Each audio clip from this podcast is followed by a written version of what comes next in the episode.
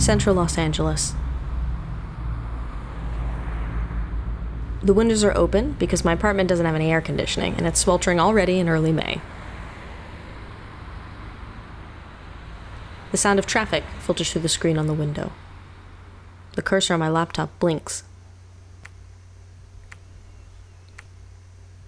I pen these immortal words.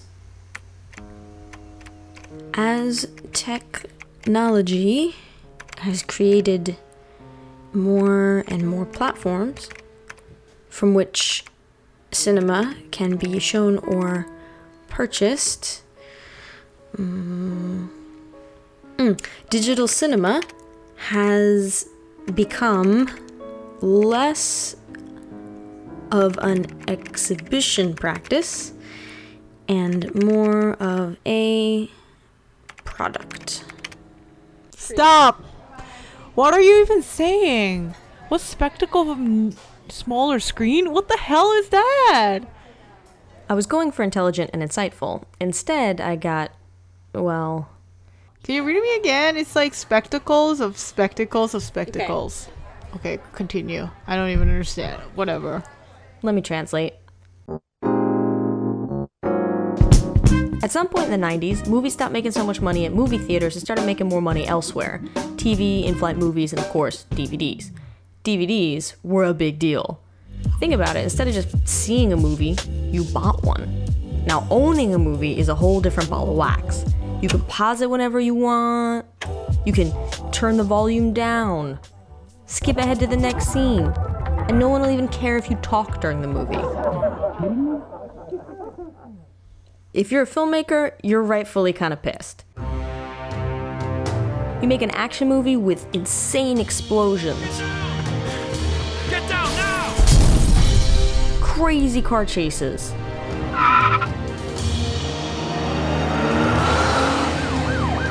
And a bumpin' soundtrack in some kind of surround sound format no one really understands. I mean, maybe nobody understands it, but they feel it.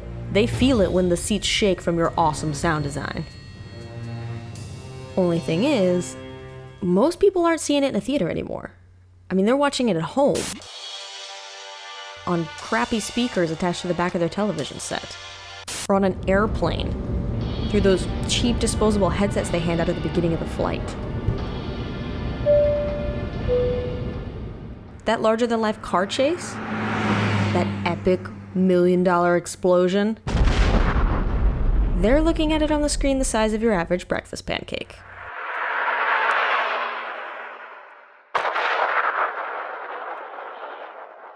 Kind of ruins the whole action part of an action movie, you know? So if you're a smart filmmaker, you adapt. You figure out a way to create that same feeling, that same seat-shaking boo, even when you're watching on a small screen with bad speakers. And that, that's what I'm trying to say in my paper. Emphasis on trying, because in reality... Why are you being, like, so... I like how the first sentence I really liked, something created. Can you just say, this derived because of these results? Is there a whole paper... Like this? Yes. Susie Kim and I work side by side making movies together. Not only are we film collaborators, but we're best buddies too, which means she knows pretty much all of my flaws and all of my shortcomings in great detail. And if I ask, she'll actually tell me. Basically, it's like you could have said it like this, but like, why are you saying it like this? I have to read it three times to really understand it. But like, I feel like why I have to spend three times... to understand a simple concept. I don't think you're talking about complicated stuff. I feel like you're being egoistic about how I want to show off my writing, you know, rather than really trying to get the point across. Basically, I sound like an arrogant asshole. Yeah, exactly. I feel like, what are you saying? I can't get over the part what, you know, you're so douchey. I'm like, oh, I'm so douchey. I don't even want to like this paper. My point in this paper was a pretty good one. Today's filmmakers are almost guaranteed their films will be seen on a small screen. Jeff King argues in Spectacle Narrative and the Spectacular Hollywood... But it doesn't even really matter what I'm saying, because you can't understand it. I'm so busy trying to impress you with how smart I sound that you can't even follow my train of thought. But when I tell you in conversation, it makes sense, so now I've got to ask. Why don't people write like they talk?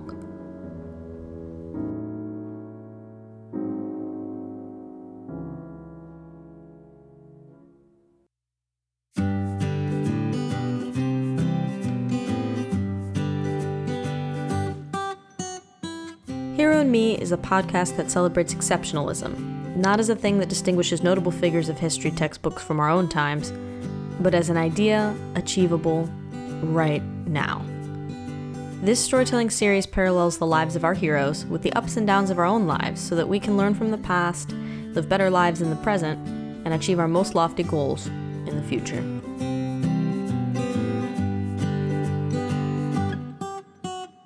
If you agree that heroism is not about perfection, but trial and error, Hero and Me might be the podcast for you. If you think history is fun, but also useful, Hero and Me might be the podcast for you. And finally, if you're looking for inspiration, but are sick of reading self-help books that all say the same things, the Hero and Me podcast was made just for you.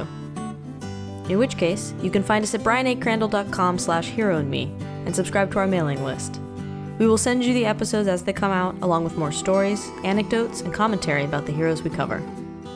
Hero and Me is a Brian A. Crandall production. That's Brian with an I, A as in the letter A, and Crandall with two L's, not one. Thank you for listening, and now back to Mark and Me episode one, Big Talk.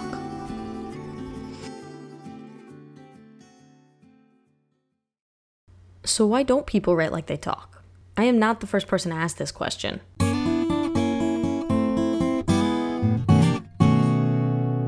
A hundred years ago, there was another dude who was asking the same thing. Most Americans imagine him kind of like the K F C Colonel, with flyaway white hair and a linen suit, but whenever I imagine him, I picture someone younger, good-looking, with a crooked smile like a Star-Lord or Jack Colton, a lovable rogue. His name was Mark Twain. Well, his name wasn't actually Mark Twain. It was Samuel Langhorne Clemens, and Mark Twain was just the name he decided to call himself, but still, the dude is a myth, a legend.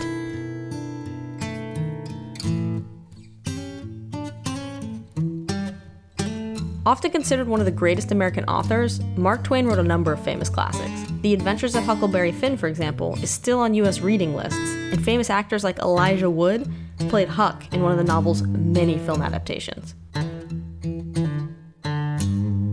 Tom Sawyer's antics are famous around the world, as chronicled in the count 'em, four of Twain's novels he appears in. Then there were the numerous articles for newspapers that made Twain into the most famous humorist of the day, including the ones he sent back from trips in Europe, which eventually became the basis for his first big hit, The Innocents Abroad. After that, it was hit after hit, lecture tour after lecture tour, article after article. The thing was, Mark Twain didn't just write like he talked, he figured out how to write like other people talk. Huckleberry Finn has got something close to two dozen regional dialects in it. I'm no Mark Twain expert, I'm just impressed by any man who can explain himself twenty-four different ways. I can't even get it right one way.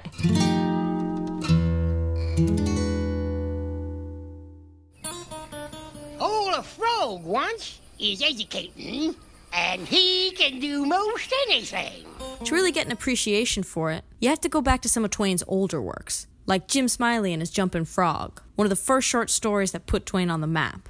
It's one of those stories you can read, but it's really best heard. Like in the nineteen eighty-five claymation, The Adventures of Mark Twain. So he never done nothing for three months. Sit in his backyard and learn that frog to jump. You bet he did learn him too. All right, Daniel. Let's just see how far you can go. I discovered Mark Twain like most kids do. The Adventures of Tom Sawyer showed up on my middle school reading list. I think we even had a special Tom Sawyer day, like a school festival where we all went barefoot and played hooky in our normal classes, like Huck did. It wasn't until I was older that I actually got to liking Twain. His first big hits were travel books. The Innocents Abroad was a particularly interesting mix of first-hand account and some obviously fictional anecdotes. There's a bit in there that sent me straight back to my own trip through Europe with my big sister Erin. Both of us were still in college, but we spent a summer in Western Europe, buying gloves we should not have and getting irritated by travel guides, just like Twain and his buddies did practically a century beforehand. I went back and looked through my diaries from that Europe trip, and they're not nearly so easy to read, even though some of our antics are equally funny. Upon meeting other hostelgoers, we have pretended that we speak another language so that we can avoid conversation with them. Mostly we were just hemming and hawing and yah yah yahing at each other. But we needed a language that we could believably speak that would also be so obscure no one else at the hostel would likely speak it. Erin had the brilliant idea of settling on Afrikaans. So now, to the other tourists in Rome at least, we are from South Africa.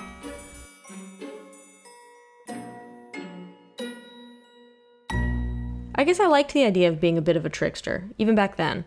My favorite picture from that trip is outside the train station in Venice.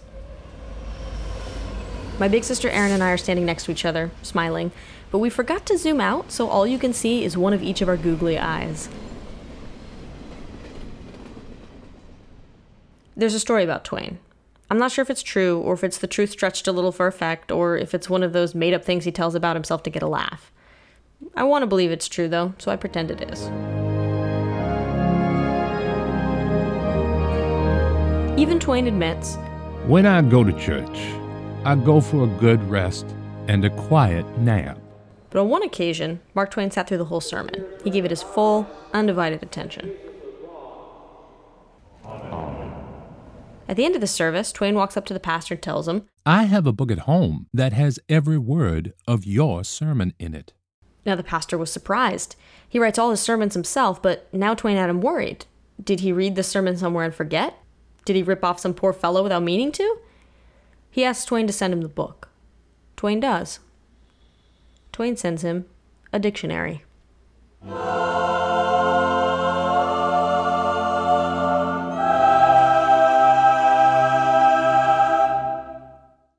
Luckily, that one paper I wrote isn't my only paper.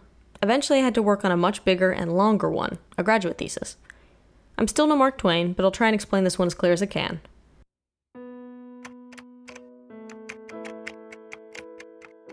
There are over two hundred different languages in the world, but only eight of them are what are called major languages. Stuff like English or Korean or Portuguese. A lot of people speak those languages. But what about those other one hundred ninety-two some odd languages? So few people speak them. And even fewer people bother to write novels or make movies in those languages. So books and movies get imported from other places. It's not really that big of a deal.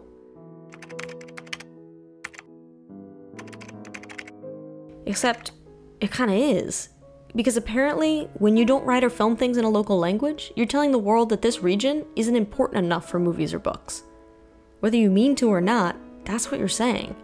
And the locals, mean to or not, they come to believe it. It basically undermines a whole culture. A minor language is an extreme example. It happens to local regions too. Think Jeju Islanders in Korea or Appalachians in the U S South. It's important, y'all. So what did I do about it? I wrote a dense academic paper about it I'm pretty sure only the professors on my thesis defense committee will read. It will quietly gather dust in the school archives until somebody throws it out. And what did Mark Twain do about it? He made those people, those places, unforgettable. He made them immortal in literature. And then he went on tour and introduced them to even more people. No, really. I'm not exaggerating here. Twain made his living by touring the country like a modern-day stand-up comedian would, making fun of the weather in New England, telling stories about that time a cute stork look convinced him to buy a pair of blue gloves that didn't exactly fit, and spinning out a tiny observation about blue jays into a whole world where birds talk and some of them are ashamed of their bad grammar. He takes something tiny and real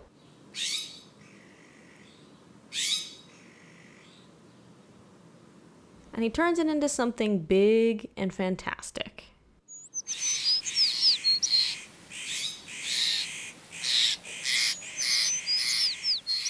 These little moments that happen in life, they become whole punchlines of stories. They're at the same time completely over-the-top exaggerations, but also based on something so true and so real, you recognize it immediately. And like any good comic, Twain knows it's all in the delivery. Mark Twain listened to all the complicated flowery words of the writers of the age. I mean, this was the era of the American literary greats. Walt Whitman, Herman Melville, Emily Dickinson. Beautiful writing. But for Mark Twain, that kind of language doesn't really describe the birds he knows. To him, they sounded like me in my term paper. For example, "Those who have passed the winter in the country are sensible of the delightful influences that accompany the earliest indications of spring, and of these, none are more delightful than the first notes of the birds. There is one modest little sad-colored bird, much resembling a wren, which came about the house just on the skirts of winter. when not a blade of grass was to be seen, and when a few prematurely warm days had given a flattering foretaste of soft weather. That's Washington Irving, talking about birdsong. And here, Henry Wadsworth Longfellow on the subject.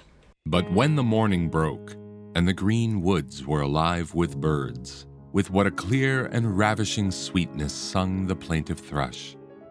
I love to hear its delicate rich voice, chanting through all the gloomy day, when loud, amid the trees is dropping the big rain, and gray mists wrap the hills. For aye, the sweeter its song is, when the day is sad and dark. And of course,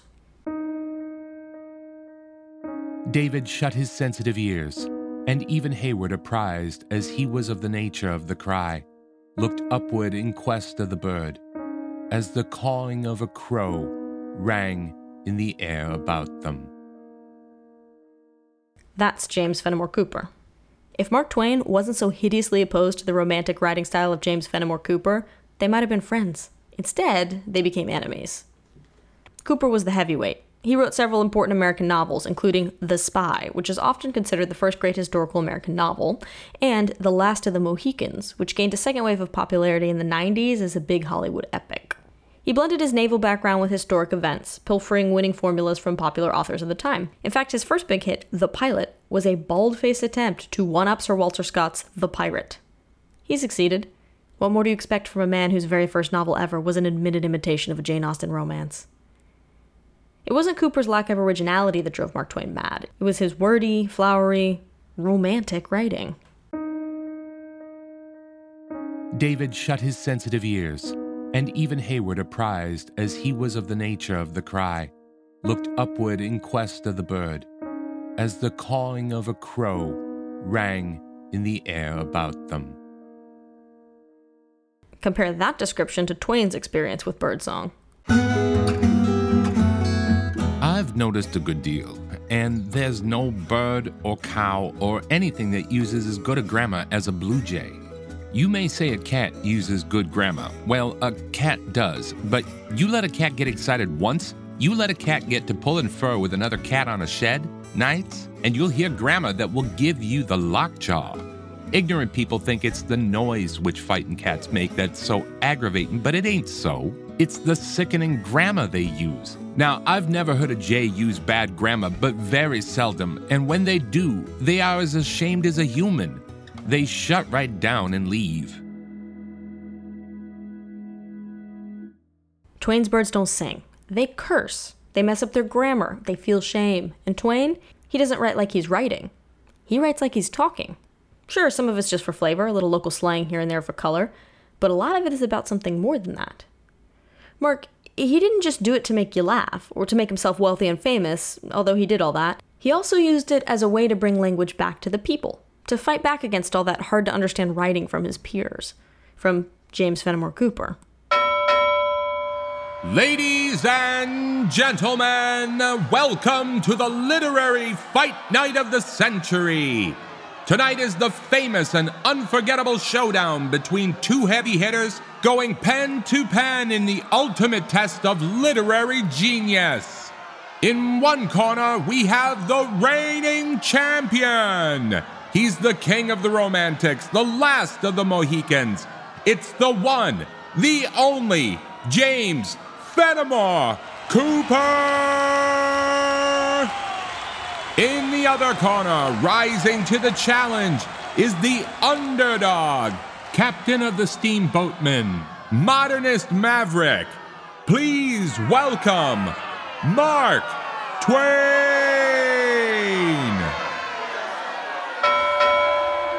All right, first round is prose. Twain takes a swing at Deerslayer. Ooh, and it lands. Twain's accusing Cooper's character and Deerslayer of being inconsistent in the way they speak. Twain's got a good point there. They start out sounding like a seven dollars friendship's offering, only to wind up like a minstrel in the end. Twain swings at the Pathfinder and Leatherstocking Tales with a one two combination. Cooper is just taking a beating. It looks like he's so punch drunk he can't speak straight. Cooper's using a word second cousin, not the word he needs, and his characters are coming close to what they want to say without ever actually saying it. Is that from the knockout, or was he always struggling to speak plainly? It appears that's always been the case. Twain is not letting up. Look, now he's throwing an accusation of poor grammar and speaking in a roundabout style. It's now nineteen, nineteen literary offenses. Twain is dominating. And Cooper appears to be down for the count. It's a total knockout. Twain really did take a series of well-aimed punches at James Fenimore Cooper. He wrote a list of so-called Fenimore Cooper's literary offenses. It was brutal. Listen to this. In one place, in Deerslayer, and in the restricted space of two-thirds of a page, Cooper has scored one hundred fourteen offenses against literary art out of a possible one hundred fifteen. It breaks the record. Burn. The way Twain saw it, Cooper and his flowery, verbose writing was getting in the way of itself. It was pretentious. It was inaccessible. In a word, it was bad. Like my term paper. You understand the point of my paper now, right? What I was trying yeah. to say. What was I trying to say? If you were going to rewrite it, how would you say it now? Um, traditional cinema has changed because of how people consume cinema. Why do I have to use cinema? Man, I took like seven sentences to say it. You just said it in one. No. We draft a newsletter twice a week. Is my writing still this bad? Now you relaxed more in your writing, which is very different. So I think the examples are more floral rather than the words you use are floral. That's like a floral writing where like every, I feel like it's like a staccato everywhere. Da da da da da. I want to make every word count. And now in your writing, I feel like your your examples and anecdotes are more floral itself. It means the emphasis is here, and then there's less emphasis in there, so it's like now it's more clear. I don't think it has to be complicated. I don't think it does. I'll, I'll be the worst writer ever. Why? Because it would be very simple. I like this, so I made this. Thank you. The more complicated your point, the more simple language you should be using. I do think so.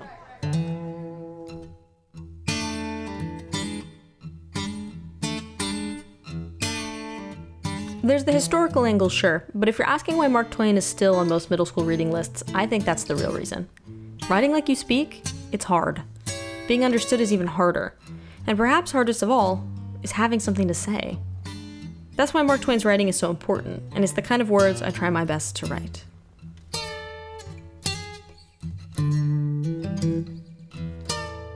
This was episode one of Mark and Me, Big Talk. If you liked what you just listened to and want to receive more stories about our heroes you can't find anywhere else, subscribe to the Hero and Me podcast newsletter at brianacrandall.com slash hero and me. Hero and Me is a Brian A. Crandall production. That's Brian with an I, A as in the letter A, and Crandall with two L's, not one. Stay tuned next month for episode two of Mark and Me, Out of Depth.